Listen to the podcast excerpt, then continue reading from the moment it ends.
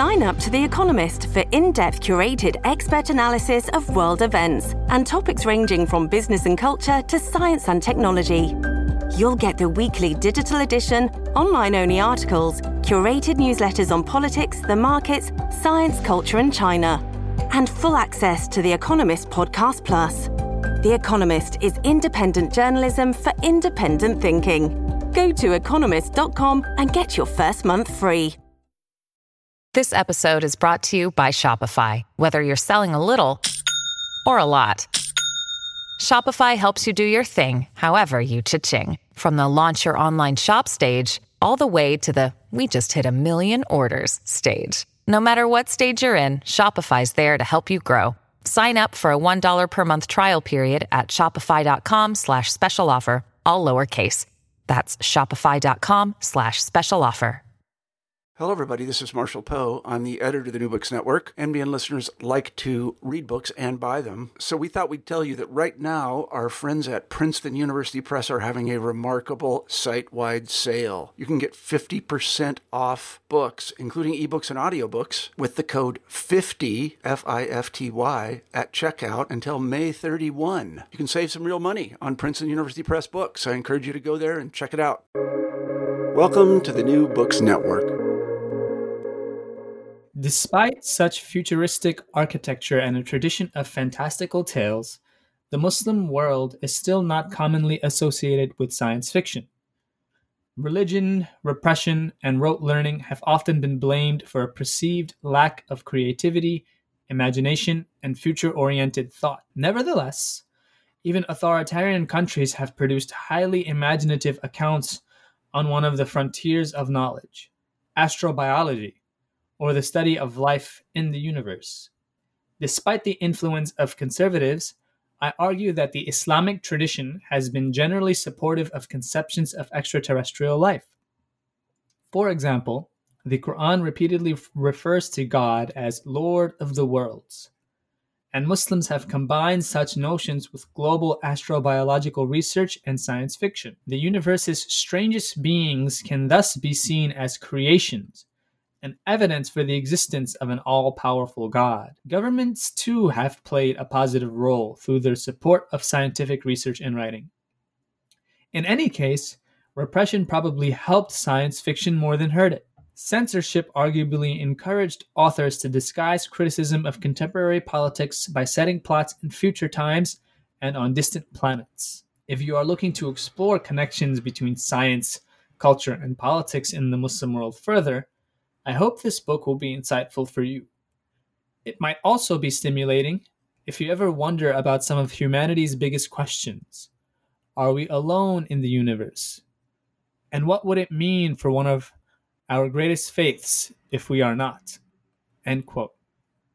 This is a key passage in a new book by Jörg Matthias Determann called Islam, Science Fiction, and Extraterrestrial Life the Culture of Astrobiology in the Muslim World, published by IB Tauris earlier this year, 2020. Jörg Matthias Determann is Associate Professor of History in the Department of Liberal Arts and Sciences at Virginia Commonwealth University in Qatar. Previously, Determann worked as a postdoctoral researcher at Zentrum Moderner Orient and Berlin Graduate School Muslim Cultures and Societies at the Free Universität in Berlin. He also taught at King Saud University and was a visiting scholar at the King Faisal Center for Research and Islamic Studies in Riyadh. He holds a doctorate from the School of Oriental and African Studies, SOAS, at the University of London, and master's degrees from the University of Vienna. He is the author of four books published by IB Tauris Islam, Science Fiction, and Extraterrestrial Life, which we will be discussing today, Space, Science, and the Arab World, researching biology and evolution in the Gulf states, and history, historiography in Saudi Arabia. Without further ado, I would love to welcome our friend Matthias to the podcast. Welcome, Professor. Thank you so much, Asad, for having me. It's a great honor and a great privilege to be here. The honor and privilege is all ours. Thank you so much for joining us and for this wonderful uh, cosmic journey that you take us on in this on, as you say, in, our, in little known dimensions of Muslim culture and religion. Um, as always, before we start going into the meat of the book, we'd love to hear a little, little bit about you, your life, your intellectual journey. Um, so before we go on this cosmic journey, please do offer us a, a, a glimpse into your cosmic journey, your life. How did you come to writing a book uh, on what you call the culture of astrobiology in the Muslim world? Thank you very much, Asad. I've been, as many people are, uh, an, a fan of science fiction since my childhood. I've loved Star Trek, Star Wars. Uh, I've loved numerous video games such as StarCraft.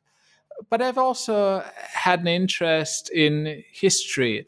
And uh, until this book, I perhaps never found a way to really combine those histories. I never thought that it was possible to really combine those uh, those histories specifically.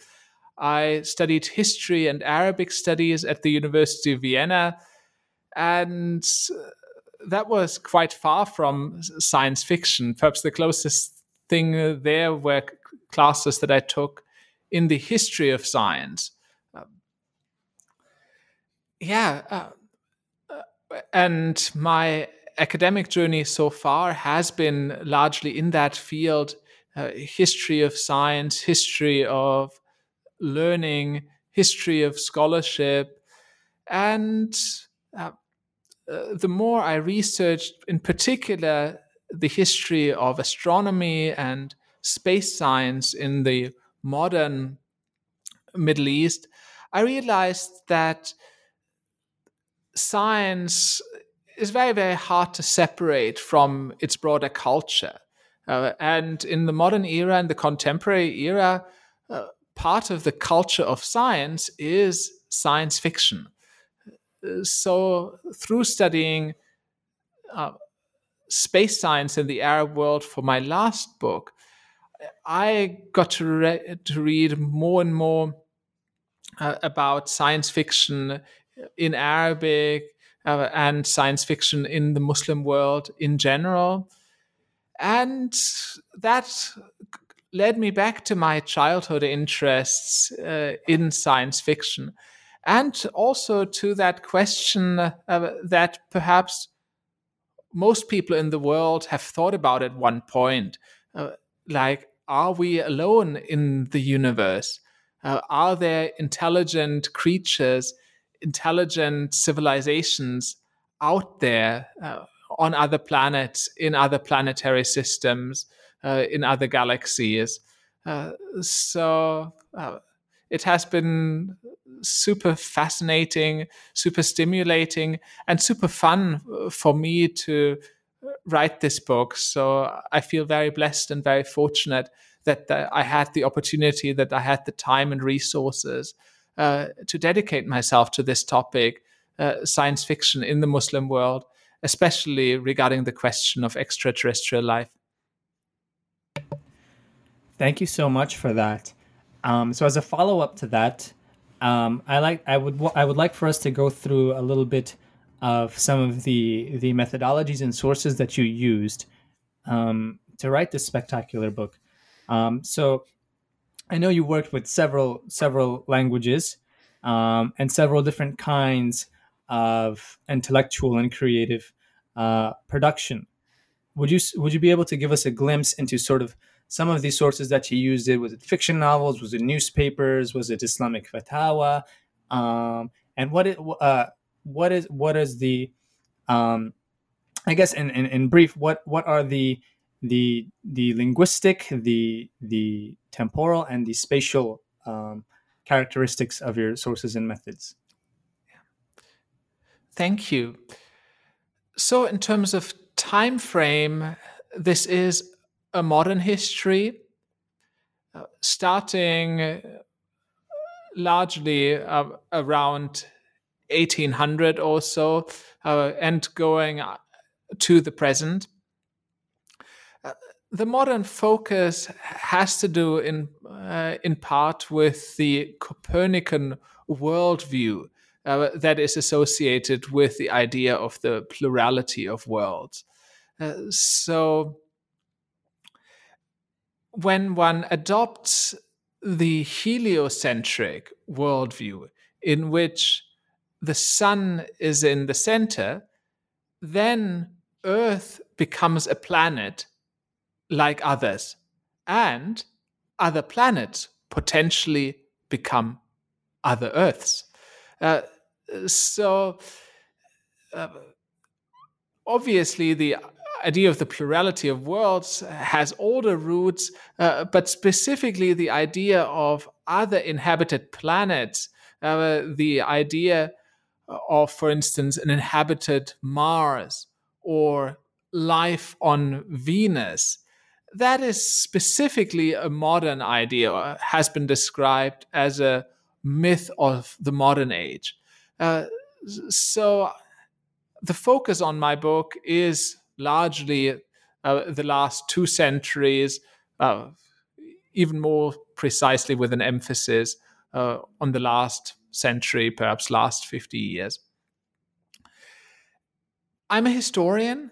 I love working in archives. I love working with archival documents.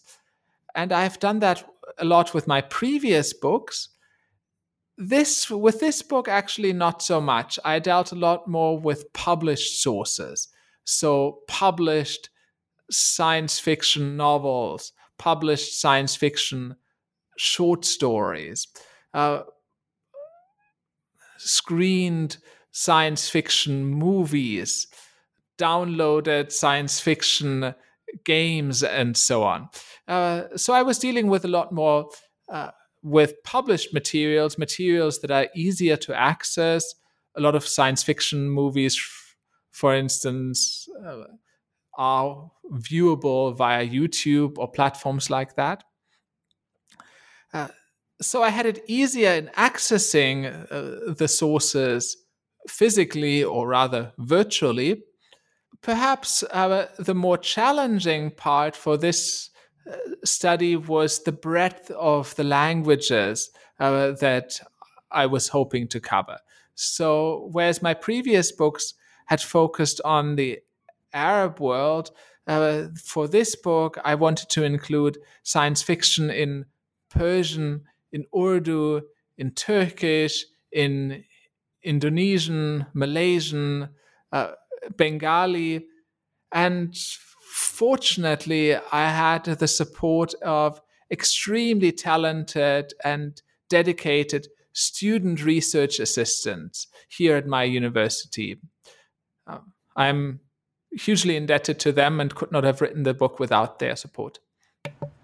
Thank you so much for that, and and the, the dedication of, of your of yourself and your student research assistants certainly shows, um, because there's there's uh, you know, and to our listeners, I highly encourage you to purchase the book because there's a breadth uh, and depth of richness here that I, I have yet to see um, anywhere else, and it's all in one place.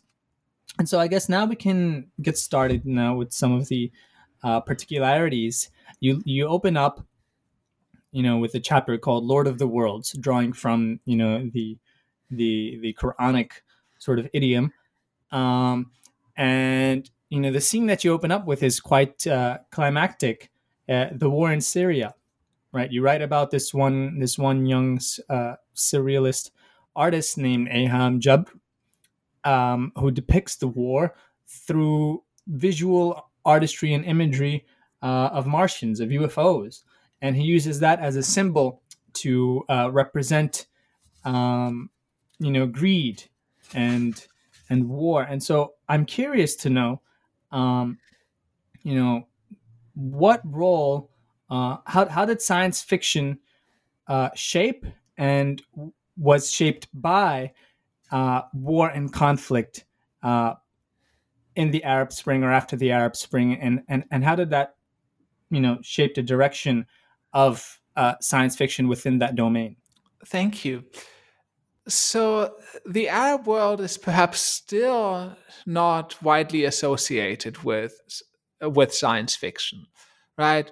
Popular Western media representation depict the Arab world as a place of authoritarianism, repression, conservatism, uh, and revolutions uh, against those uh, those forms of repression.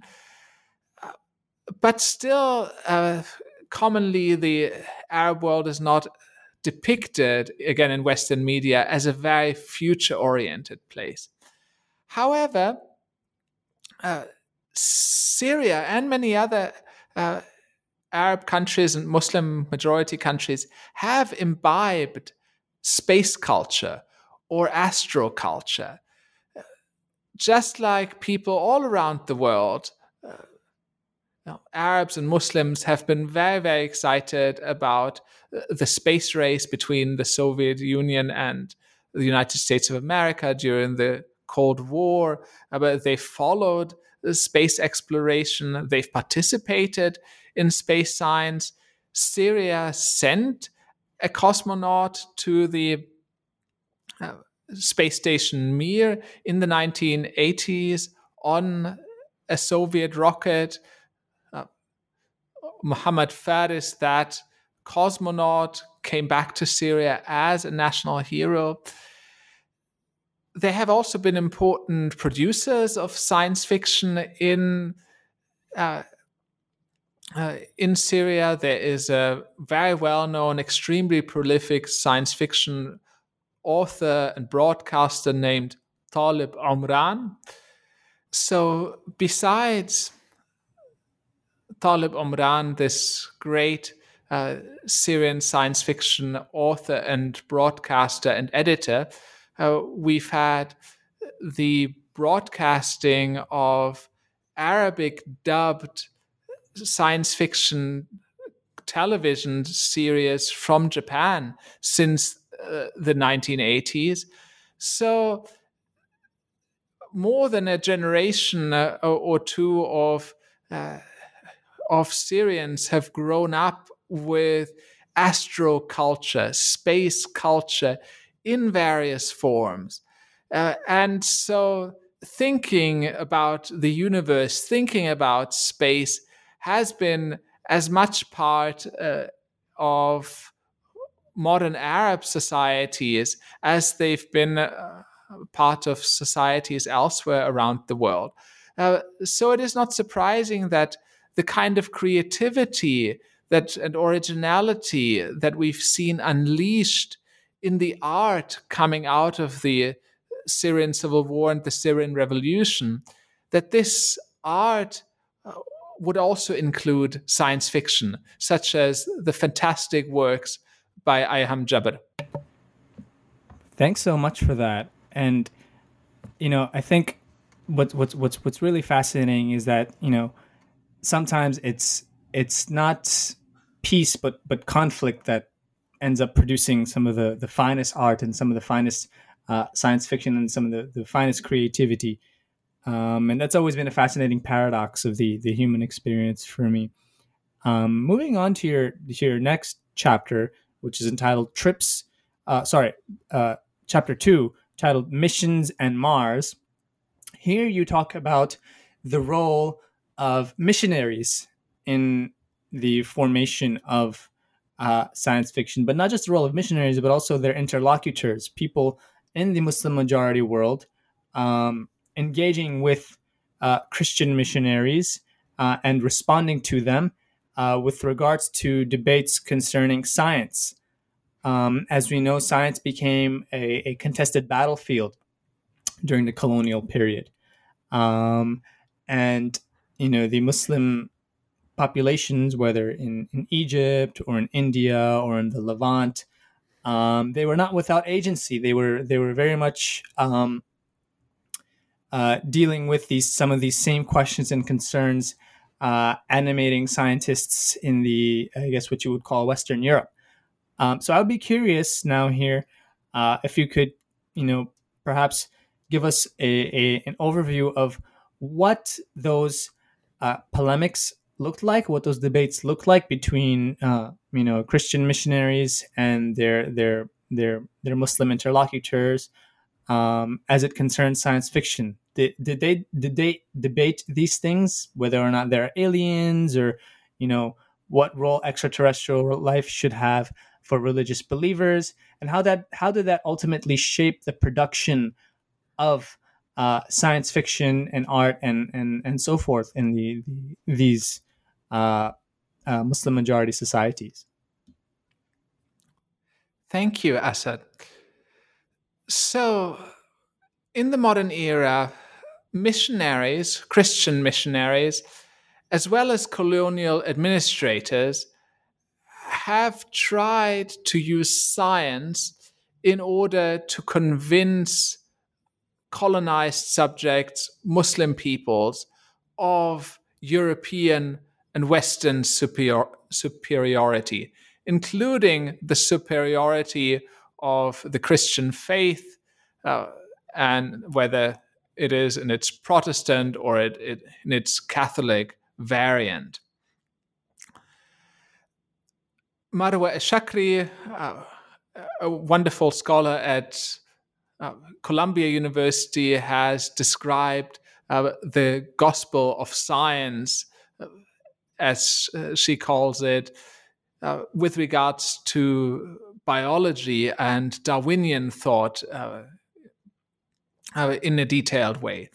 However, missionaries and colonial administrators have also tried to use astronomical knowledge in order to show that how the West is superior and how the colonized peoples of the East should leave their traditions behind and espouse what Westerners are bringing to them. Obviously, if uh, this kind of thinking and uh, created resistance that very few Muslims were willing to abandon their religion and espouse Christianity. On the contrary, uh, they rather uh, sought to defend their own faith and uh, they sought to enforce the, the superiority of Islam over Christianity. And a number of Muslim scholars used the Quran itself as a source for science, trying to read modern scientific knowledge and understandings in the Quran. Uh, and that includes uh, the notion of the plurality of worlds, that the Quran speaks of God as Lord of the worlds. And in a modern astronomical understanding, then uh, in the view of those Muslims, the Quran was then closer uh, to yeah, to the modern astronomical understanding of Earth being only one planet out of many. The Quran being closer uh, than many Catholic teachings, for instance, which were opposed to the idea of the plurality of worlds uh, for a long time.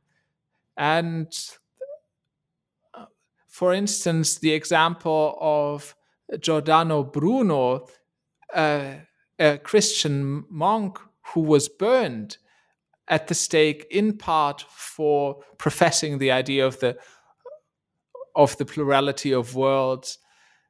This example was taken up by Muslims in order to uh, show how actually uh, Catholicism or Christianity was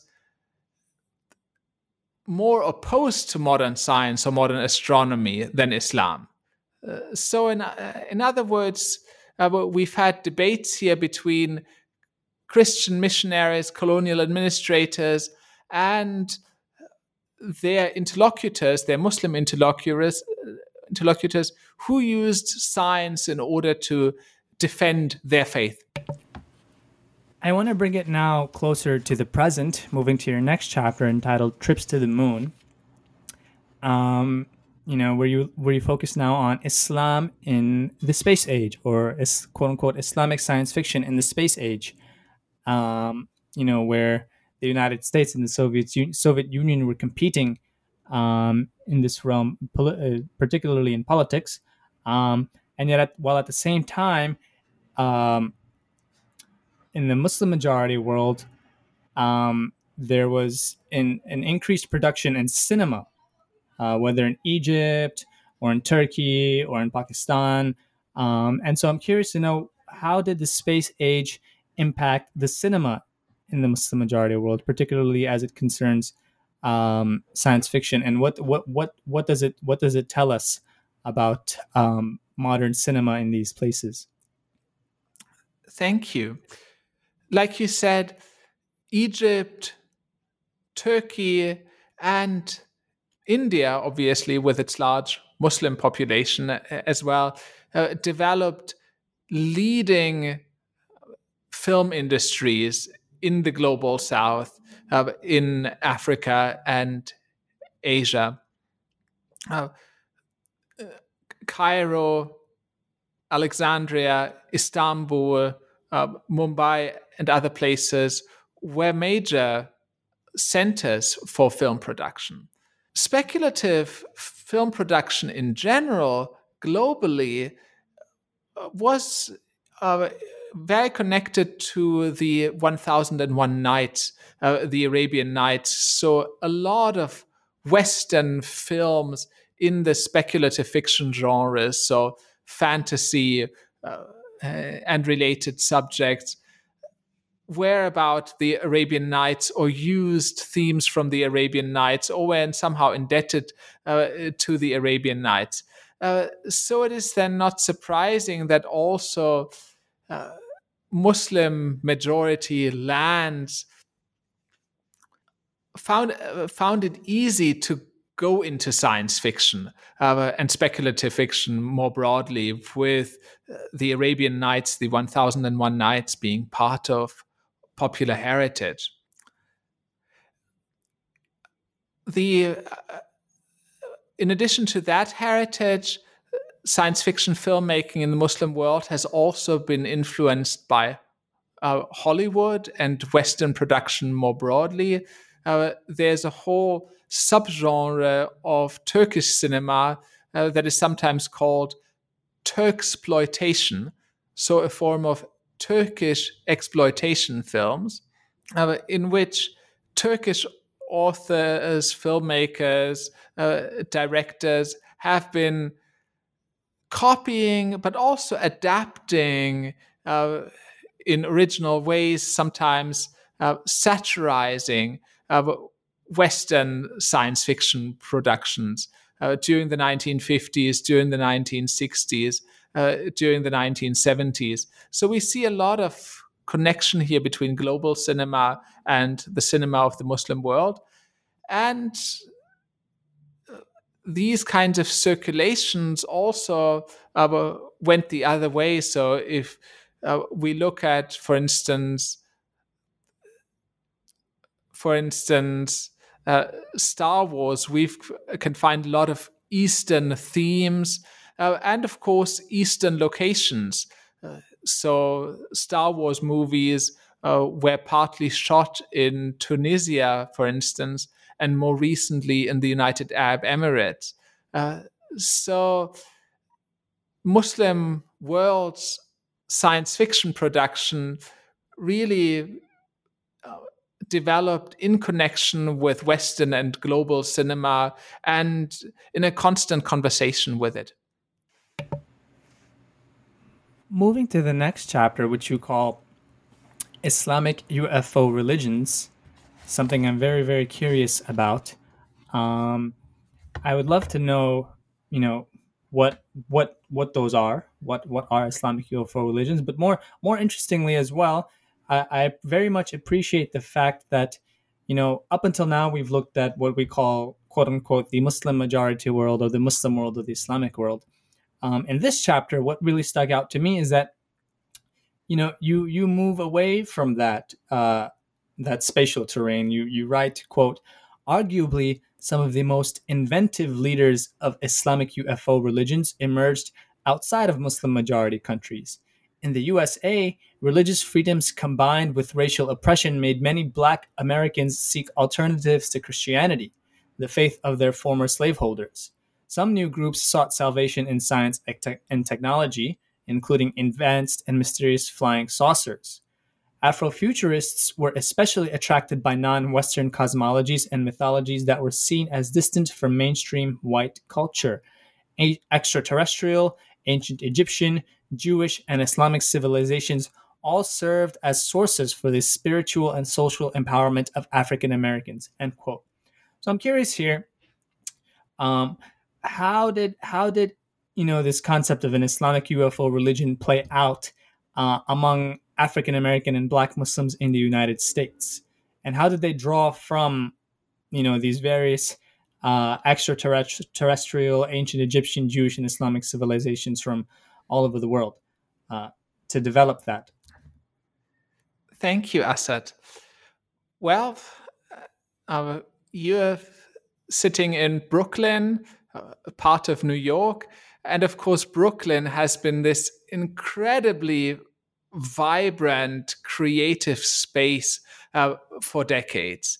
Uh, and uh, one of its important communities has, of course, been the African American community the African American community, as we can see now, and as we've seen during the last few years with the rise of the Black Lives Matter movement, have faced enormous repression, have faced enormous racism, uh, state control, uh, police brutality, uh, different uh, African American movements have faced uh, surveillance by the Federal Bureau of Investigation, the FBI, and so on. Uh, so there have been enormous constraints put on uh, on African Americans. However, uh, sometimes these constraints, repression, difficulties uh, can also be enabling for creativity, and we've seen wonderful cultures and subcultures come out uh, out of urban uh, inner city like African American neighborhoods and communities, uh, and some of those m- movements have also been Islamic UFO religions. Perhaps uh, the most important one has been the Nation of Islam, with its idea and belief in a mothership or mother wheel, technological and scientific uh, wonder machine uh, that would bring salvation for uh, the African American Muslims, for the Nation of Islam community, uh, and that would end uh, white supremacy and uh, white domination the Nation of Islam had also its competitors. And here is where we can see the religious freedom that uh, the United States have play a, play a role. Whereas in countries like Saudi Arabia, for instance, the the ability to form new religious movements have been more constrained. Uh, in America, maybe it has not been quite a free for all, but there has certainly been a lot of leeway uh, for new leaders to rise up and establish their own uh, movements, syncretic beliefs, and so on. Uh, another competitor religion to the nation of Islam has been the Nuwaubian nation, a community, a group that itself changed various names uh, and its ideas uh, over time. Uh, but at some point, it held the belief that its leader, Malachi York or Dwight York, uh, who has been in federal prison uh, now for a number of years, uh, serving a life sentence without parole.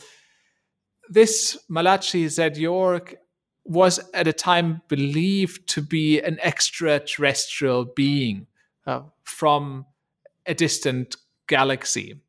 Uh, so, movements like that, like the Nuwaubian nation, like the Nation of Islam, have combined ideas of science, technology, uh, of UFOs, flying saucers, and uh, Islamic traditions to form highly original new communities. Thank you for the shout out to Brooklyn. Um, to our listeners, you know that that that was not a, a, paid advertisement. I did not tell him to do that either. Um, but uh, thank you so much for that. Um, moving on to you know concept of nation, right? We, we, we're talking about now um, a collective national identity. Um, you know whether that take the you know the form of a movement uh, or whether it take the form of a modern nation state. Your next chapter is called Building Nations and Worlds. And here you speak spe- specifically about um, various national movements or even anti national movements um, and how they were either shaped or challenged, um, you know, by science fiction as a genre. I'm curious to know if you can provide us an example or two of these, um, and in, in, showing us what role um, you know science fiction plays in either creating or contesting the idea of a nation. Thank you, Asad.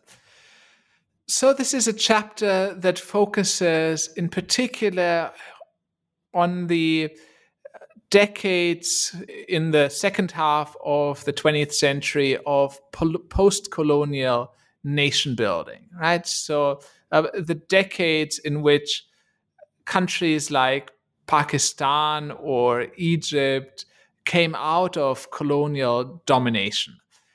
Uh, these were also times of increasing mass literacy, uh, where uh, suddenly millions of more people had the ability uh, to read, uh, where printing also became cheaper, and where you had a spread of pulp fiction literature.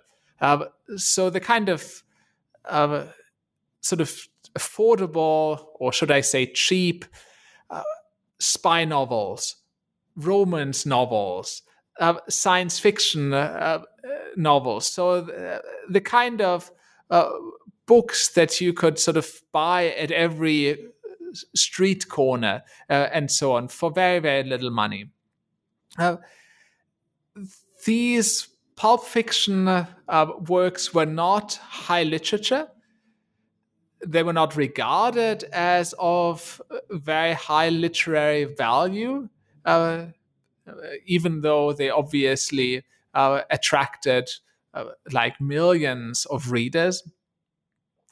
Uh, these kinds of pulp fiction works, uh, they did not normally enjoy any patronage from state institutions. Instead, uh, we're talking here about a capitalist enterprise, right? We're talking about uh, private presses uh, with a few authors who, who are trying to create their own versions of, let's say, Ian Fleming's James Bond, uh, that were uh, trying to create an, an, Egyptian form of a pocketbook, for instance. Uh, so, uh, because uh, these books operated in a capitalist era, they were trying to be as appealing as possible uh, to a mass market. And one way of appealing to a mass market in the context of colonial uh, nation building was to create stories about national heroes. Uh, so, for instance, Rajul al Mustahil, Man of the Impossible, uh, in Egypt, by Nabil Farouk, where you have uh, the kind of James Bond like super man, super spy uh, who basically defends uh, the new nation against all kinds of threats, uh, whether uh, it is the threat of, uh, let's say, the Israeli intelligence service Mossad, or whether it is the threat of other Western powers or it is uh, indeed the threat of an alien invasion. Uh, so we see this pulp fiction really creating the figure of national heroes that millions of people could cheer for. The final chapter looks at Muslim futurisms, um, and you focus particularly on Pakistan, Iran under sanctions, um, and the, the wider Gulf region. Could you give us an outline of what Muslim futurisms looks like um, at this present moment? I know you you you you're here. You go up until I think as recently as uh, just a few years ago. Um, so I'd be curious for two things: what Muslim futurism looks like right now, and uh, you know, leading up to up until this present moment. And I know you published this book prior to the COVID nineteen pandemic, but now we've entered, um, you know, the pandemic, and so you know the world has already transformed so significantly. I'm curious to know if you found something currently in the midst of the pandemic um, that could add on to some of your findings or complicate them, um, or what your projections are for the future of Muslim futurisms. Thank you. So I use the plural here, futurisms, quite deliberately. There is not just one Muslim futurism. Uh, the Muslim world is so incredibly diverse. Uh, a place like the United Arab Emirates uh, is quite different from Syria. Uh, and these are just two countries within the Arab world. Uh, Syria is quite different from a place like Kazakhstan. Uh, Kazakhstan is quite different from a place like Indonesia, of course, uh, or Malaysia. Uh, and these are just Muslim majority countries. Obviously, the Muslim world is really global uh, if it includes Muslim believers anywhere. Uh, so we have so many highly creative uh, Muslim artists, scientists, writers, etc., in the United States, in Canada, in Australia, uh, like across Europe, uh, and so on. Uh, so uh, we have really a huge variety of visions in an ever increasing variety of formats as well. Uh, so we have science fiction not just in books and films, but we've got it increasingly in computer games. Uh, so uh, the Islamic Republic of Iran uh, has a very, very interesting uh, and in some senses quite thriving video game industry. Uh, then, obviously, if you look at the other areas of the visual arts, we have so many artists working across uh, mixed media. In order to give another New York based uh, example, there's Saks Afridi, uh, another person uh, of the Pakistani diaspora uh, who has uh, created an exhibition uh, uh, called Space Mosque. so setting Islam like yeah in a space themed future.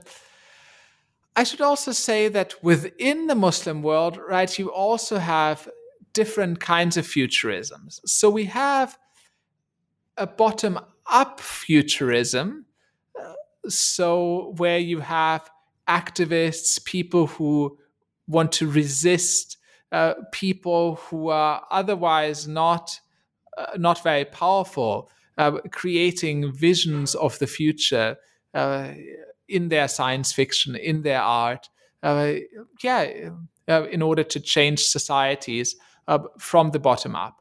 There's also science fiction from the top down in places like the United Arab Emirates uh, or Qatar or Saudi Arabia, uh, there have been state led visions of the future. They are so called national visions uh, that that yeah have been formulated by governments have been propagated by governments uh, there are future development plans uh, and there is a whole visual culture and iconography uh, surrounding those government decided visions of the future. Uh, Dubai uh, is currently finishing a museum of uh, the future in a very, very interesting, quite distinct modern Islamic architectural look. Uh, so, yeah, uh, all of this is to say that uh, Muslim futurisms are incredibly diverse, and I've I was lucky and fortunate that I was able to finish this book now. Uh, I would say in another 10, 15 years, it would be so hard to even try to uh, bring all the Muslim futurisms that exist uh, within the cover of one single work. Thank you for all of that, Professor Determann. Um, as a final question, I know we've held you up for a long time. As a final question, we'd, we'd, we'd all be very interested to know what you're currently working on, if you intend on uh, expanding upon this or, or, or, writing on something else. Um, please do let us know what are your what are your current projects at this very moment. Thank you very much. Uh, so I'm still working in the broad uh, field of the history of science and also in the broad field of uh, the history of astronomy. Uh, but this time I'm interested in writing a history of activism within science. So, a history of gender activism, race activism, disability activism, uh, an activism that seeks to make astronomy and the space science uh, more inclusive, more equitable, uh, more diverse. And yeah, I'm especially fascinated by this idea of diversity. That, for instance, nowadays, scientific institutions would have a chief diversity officer. And diversity in particular, and, uh, and the related concept of inclusion, is seen as something that uh, universally almost uh, people are striving for and that sh- people should be striving for, as diversity being something that is inherently good. And sort of, I'm interested at a, in as a historian in exploring that idea of diversity uh, in with regards to astronomy, with regards to space science, with regards to science fiction as well. Uh, for instance, Star Trek has for many decades uh, created visions of space exploration as very inclusive of different gender, different races, uh, people of different backgrounds, all working together as part of the same crew on the same spaceship. And in this work, I'm actually also trying to tell a global history uh, because the idea of diversity, inclusion, equity, uh, like I would argue, probably means slightly different things in different contexts, right? So if I uh, might have a conversation, let's say in the United States, about uh, about diversity, equity, and inclusion, uh, African Americans, Hispanics uh, would certainly be part of that conversation, or very, very likely if I have a conversation about diversity in India, for instance, or Pakistan, I would uh, uh, I would say maybe diversity would look a little different. Uh, so I'm still at the very beginning at of this project, but it's essentially a, a history of activism within uh, science and science fiction. Thank you so much for that, and we'd love to have you back on the podcast to interview about that, uh, interview you about this forthcoming uh, monograph, or at least I hope it becomes a monograph because it sounds very, very, very fascinating.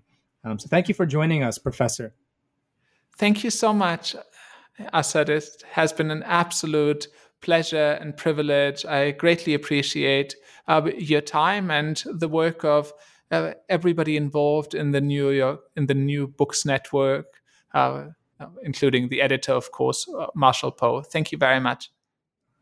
The honor is all ours. Well, there you have it, folks. Islam, science fiction, and extraterrestrial life. The culture of astrobiology in the Muslim world by Jörg Matthias Determann, published by IB Tauris this year 2020. Get your hands on it soon. Thank you for coming to our show, and until next time.